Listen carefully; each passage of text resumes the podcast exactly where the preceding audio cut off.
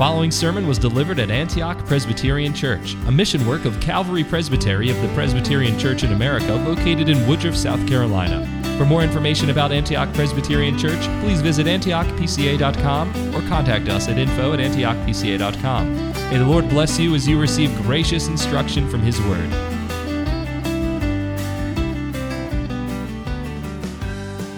Maybe you children have found yourselves in a situation where there was somebody in your home,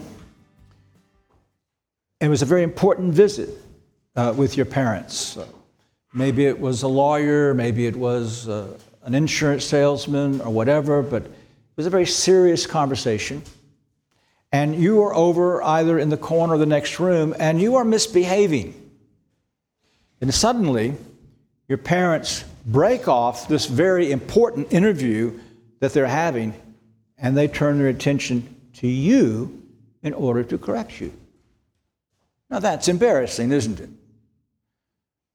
I know of a preacher one time whose wife could not be at the service, so he had all of his children up on the front row of the church, and they were misbehaving in church. You know what he did? He stopped his sermon and he corrected his children. Now they were really embarrassed. But you know what? You eventually learn as children when your parents, in the midst of something very important, even preaching a sermon, stop in order to correct you. What are they showing?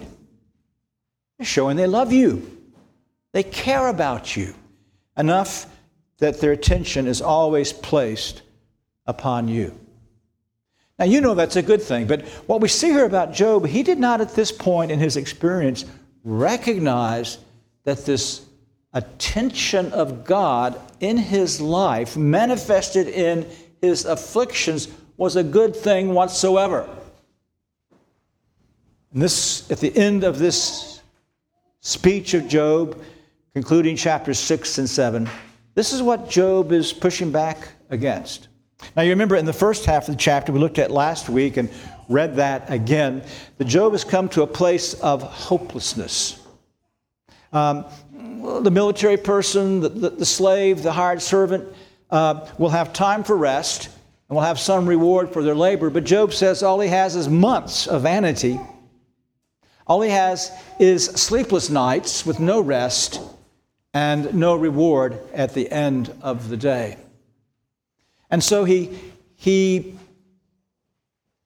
is pleading again for death. He's using this despair as a reason why he longs to die. But he's dictating to God. He said, This is enough.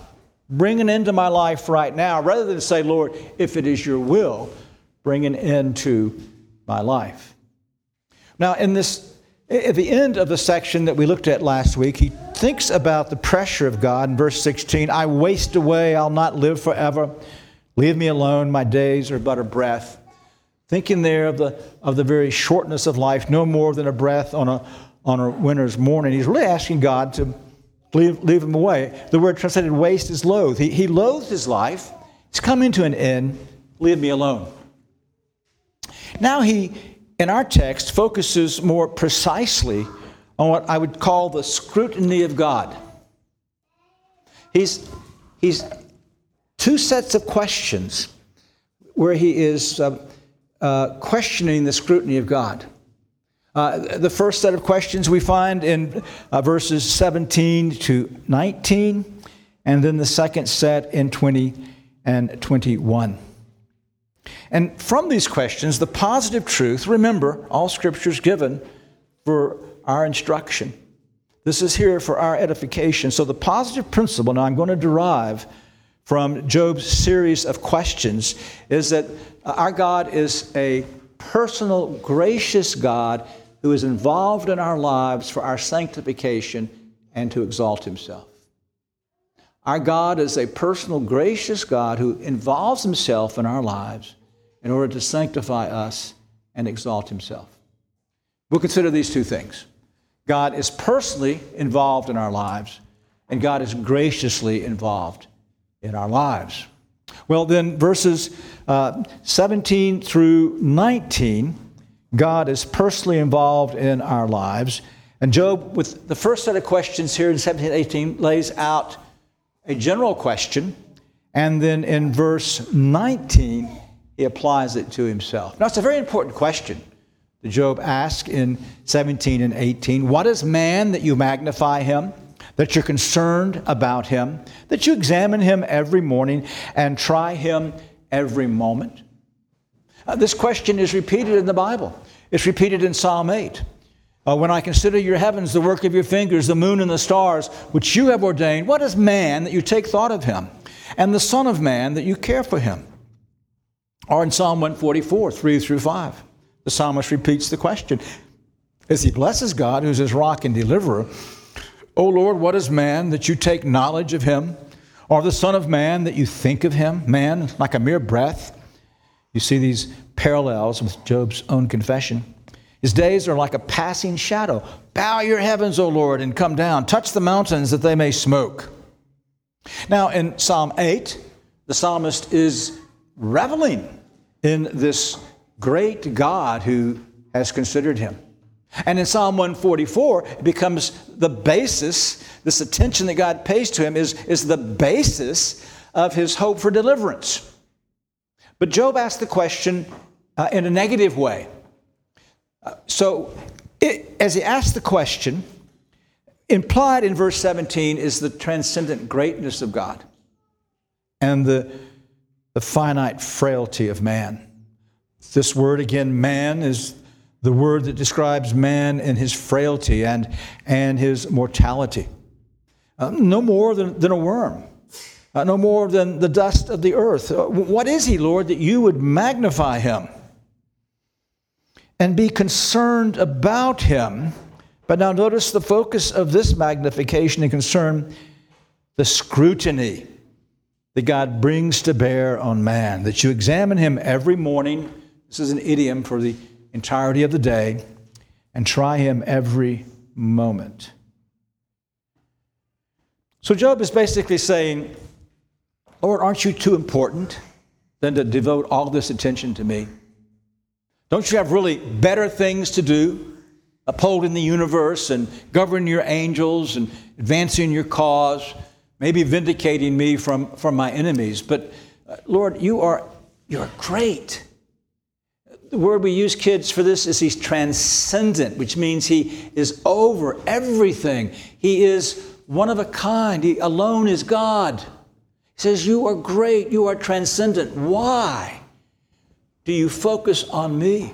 Why am I, uh, why do you have your spotlight, Lord, shining on, uh, uh well, on, uh, on man, period? Uh, why do you bother yourself?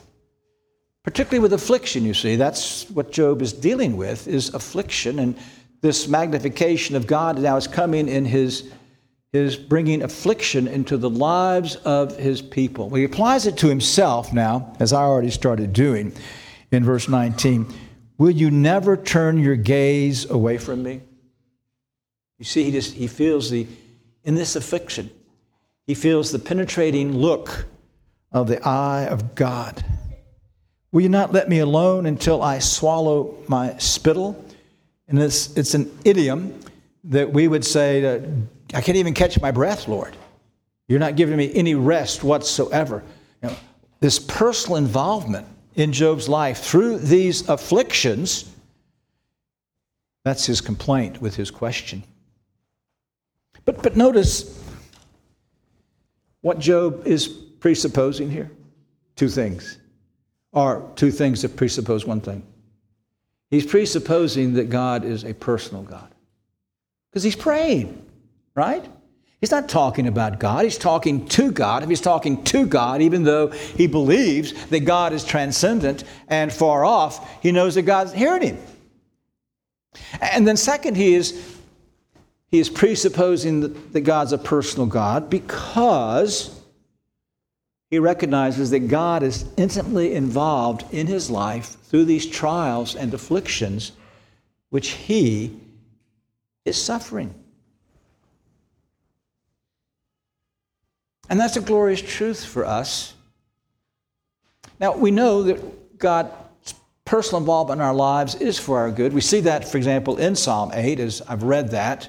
Notice again that the um, great distance, so to speak, between God and us because the psalmist begins by uh, referring to God in his transcendent, O Lord, our Lord, how majestic is your name in all the earth, who have displayed your splendor above the heavens. From the mouth of infants and nursing babes, you've established strength because of your adversaries to make the enemy and the revengeful cease. When I consider your heavens, the work of your fingers, the moon and the stars which you ordained, what is man that you take thought of him, and the Son of Man that you care for him? Well, this psalm, in the first place, answers that well, he is made in the image of God. He is superior to everything else in this created realm under the angels. And it's because of that that God cares about him and is involved in his life. And then God has great purposes for man. As he's shaping him, renewing him in the image of God, he's placed everything under man that man then might rule in the place of God. And of course, as we saw in Psalm 144, there the intense gaze of God is a comfort to us that God is going to be our deliverer. That He's never too far removed. He is mindful, and He's mindful of you. He's mindful of everything that takes place in your life every trial, every disappointment, every pain, every joy and pleasure. He's mindful of, and He is the one who's directing these things. And you must revel in the reality that He has turned His eye upon you. And He will never turn it away. Hey, can you begin to imagine what it would be like if God ceased to gaze upon us? We would cease to be. Paul says in Acts 17 that in Him, we live and move and what? Have our being. He turned his attention away and we would be nothing. But, but more importantly, this attention shows us that he's the covenant God and that he's intimately involved in your life. He's saying to you repeatedly, as we'll see in the Lord's Supper in two weeks, but repeatedly, I am your God. You are my child. I am your God. You are my son. I am your God. You are my daughter. So that in covenant, he has come into this very personal relationship with us. At this point, Job could not appreciate this. Remember, he didn't know what was going on. He'll learn a bit by the end of the book. We learn a lot through the book and through the rest of Scripture. And so, this is also God's way of revealing to us that He is uh, a personal God, and we don't want to push back against that. Yes, even in our trials. Just as you children do not enjoy spankings, we don't enjoy God's afflictions. But what they testify to us is God's personal love, His loving kindness bestowed upon us, bestowed upon you. Revel in that reality. So God is personally involved in your life. But second, God is graciously involved in your life, and that is taught us in the last two verses. We have here a confession, a query, and a plea. The confession is the first three words in the New American Standard Have I sinned? And the ESV, the New American Standard, translate this as a question. But here, the King James, the authorized version, is much closer to the Hebrew. It's actually, I have sinned. Here's Job's confession.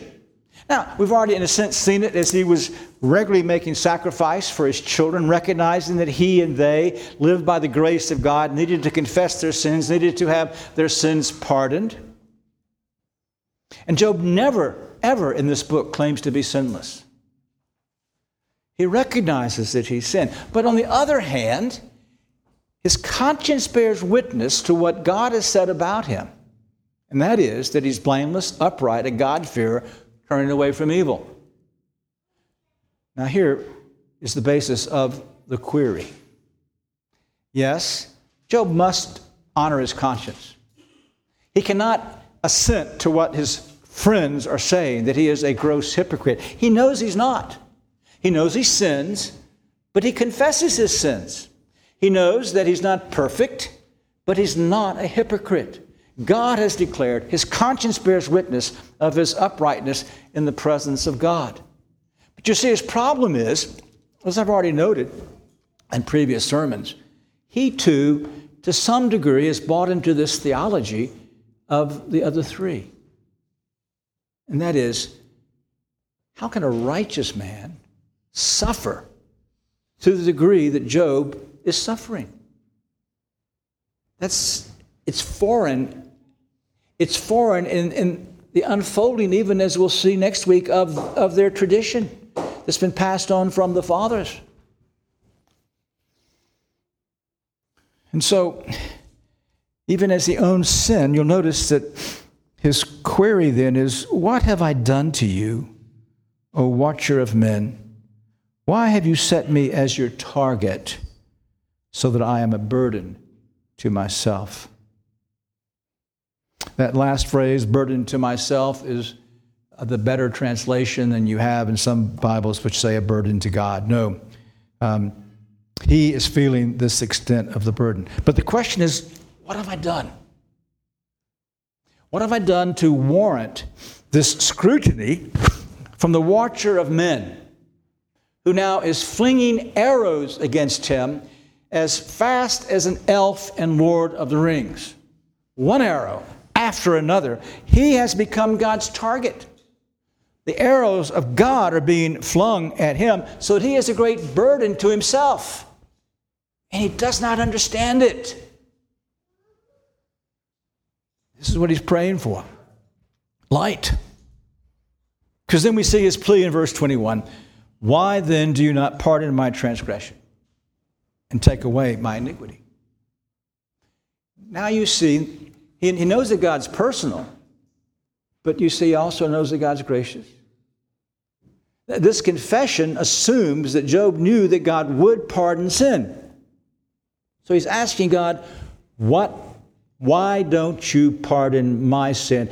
And basically, before it's too late. Now, up to this point, he's been wanting to die. But suddenly, as he thinks about the fact of dying perhaps unpardoned, that turns into an argument. In the last half of 21, now I will lie down in the dust, and you will seek me, but I will not be. In other words, if I die, it's too late to pardon my sins. You boys and girls need to understand this, as I've said to you often. You think you've got forever, and you'll make terms with Christ someday. But if you die and your sins are not pardoned, you understand what that means? It means you go to hell. And if, if Job as one person in this life is, is feeling the arrows of God uh, slung at him one after another. Um, can you imagine what it's going to be like in hell? With the awfulness of the terror of God shooting arrows into your heart, aggravating a conscience that is testifying against you, even of this sermon that you heard today. Every other sermon that you've heard about the need to trust in the Lord Jesus Christ, and it will be unrelenting. But we see here that our God is a God of pardon. And that's the great truth that uh, we learn. And Job understood with the psalmist, Lord, if you should mark iniquities, who could stand? But he also understood to some degree that God was a pardoning God. He says, Lord, if I've done these things to alienate me from you, why don't you pardon me? Take away my sin. Transgression has to do with the violation of God's law, iniquity, the guilt and defilement of sin.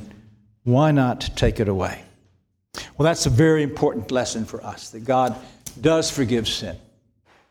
And we know from beginning to end of the Bible that God's willing to forgive sinners, and He forgives us every day as we come to Him and confess our sins. He's faithful and just to forgive us of our sins and to cleanse us of unrighteousness.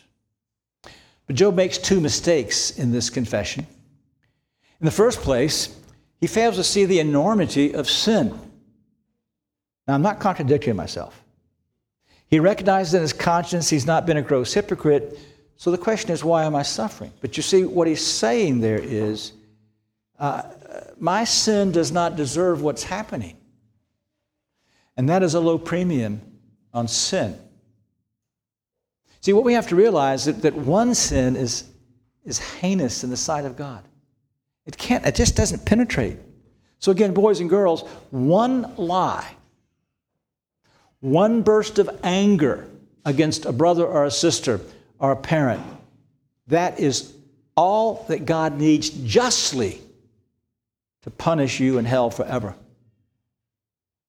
We just don't understand this beautiful holiness of God. It, it would be like there's this beautiful white garment and you, and you spill one little piece of ketchup on it and it's marred it. It's nothing in comparison to what our sin does to this impeccable, glorious character of God. And we've got to grow in our understanding of how awful sin is. Nothing happened to Job. If God simply wanted to exact retribution, nothing happened to Job that would not be warranted by his sin. Do you understand that? Nothing has happened to you that has not been warranted by sin. But then that's Job's second mistake. And he thinks that, well, I'm suffering because of these sins. Now, it's true, I'm going to come to this in just a minute, that God will afflict us for our sins. But here was the, the narrow vision of Job now that the book is going to correct the more narrow division of his friends is that all affliction is direct punishment against specific sin or sins. That can be true. The Bible's uh, very clear about that. I, most of us have experienced it mercifully, usually in small things. Uh, when we lived in Mississippi, we got a new car, and I immediately backed into an iron pole at the post office and dented my new car. Also immediately realized that I made an idol out of my new car, and God quickly corrected me at that point. Now, sometimes it's not so easy and amusing, as Paul will say in 1 Corinthians 11, and some are dead because they abused the Lord's Supper, or on a gross bed, or a bed of illness because of their hypocrisy. But sin afflictions come for other reasons. They come for sin in general. So that uh, now, what our parents do not do is simply give us a spanking every day because we have a sinful nature. Now, that, on a parent's part, would not be wise. But God does afflict us because He's designed the afflictions to cleanse us, to root the sin out of our lives. Sometimes He does it to exalt Himself in us which is what's happening in Job. Job's not being punished because of sin. Job is God's champion. Job has been lifted up by God uh, to be a, a champion in time and above all to be a picture of the Lord Jesus Christ. And at the end of the day, when he, he learned the full reality of what he was doing, he would also have been able to rejoice in his sufferings. So he needed to be corrected and understand that the scope of affliction was much broader than simply the punishment for sin. So, I've shown you that God personally and graciously involves himself in our lives to chasten us and to exalt himself in us. Now, let's think a bit more then how we should respond to what God is doing in our lives and to do so humbly. Let's come back to this matter of affliction. Job does begin in the right place. It's often the place that you and I skip over. And that is, is there a cause in my life that would be the basis of what God is doing in my life? This is what's behind James chapter 5 when James says, If any of you is sick, let him call for the elders to call, come and anoint him with oil and pray. If he has sin, it will be forgiven him. Now pay attention to this. It's not all will be healed, as he goes on to talk about healing. This is an illness that's because of sin. If it is an illness because of sin and he confesses his sin, he will be healed. And to call for the elders is basically saying, I know I need to go through this time of self examination and see if there is something in my life that is causing God to lovingly correct me. This is a question you should ask with your afflictions. It's a question that we as pastors and elders should ask, and sometimes we're a bit cowardly. But we're not doing you a favor if we don't first ask you Have you examined yourself to know is there some particular thing in your life that God is dealing with through this affliction? As I said, if there is, it'll be quite clear. It's not going to be a great mystery. You repent of that and you'll profit from it. But you must remember that there are other reasons that God afflicts you. He afflicts you just generally to chasten you, to, to shape you, to, to conform you in the image of the Lord Jesus Christ. He afflicts you to honor Himself in you to bring great praise in the body of Christ as, as we are alongside you and we see you suffering and we see how God has sustained you and we're praising God for that work. Uh, the world looks at you and they see you in your trials and they marvel because they know they could not do what you're doing. And so learn to accept all affliction coming from the personal, loving God. And how can that be? We turn back one more time to the question Oh, how, what is a man that you magnify him? And now we come to Hebrews 2, where the question now is applied to our Savior. So in verse 5, he did not subject angels the world to come concerning which he, we are speaking, but one has testified somewhere saying, What is man that you remember him? Or the Son of Man that you're concerned about him? You made him a little while lower than the angels. You've crowned him with glory and honor. You've appointed him over the works of your hands.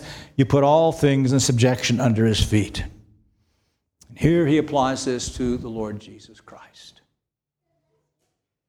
And that God is mindful of us as his image bearers so much that he gave us his son, who humbled himself, taking our nature to himself taking our flesh and blood to himself, that he might be the God man, that he might be the deliverer. And here you see the greatest display God's personal involvement and grace in your life. It is in your Savior. And because he is your Savior, you have the guarantee that all things work together for good to those who love God and are called according to his purpose. Let us pray. Thank you for listening to this sermon from Antioch Presbyterian Church. We are located in the historic Cashville community of Woodruff, South Carolina, near the intersection of South Carolina Highways 101 and 417. For more information about Antioch Presbyterian Church, please visit antiochpca.com.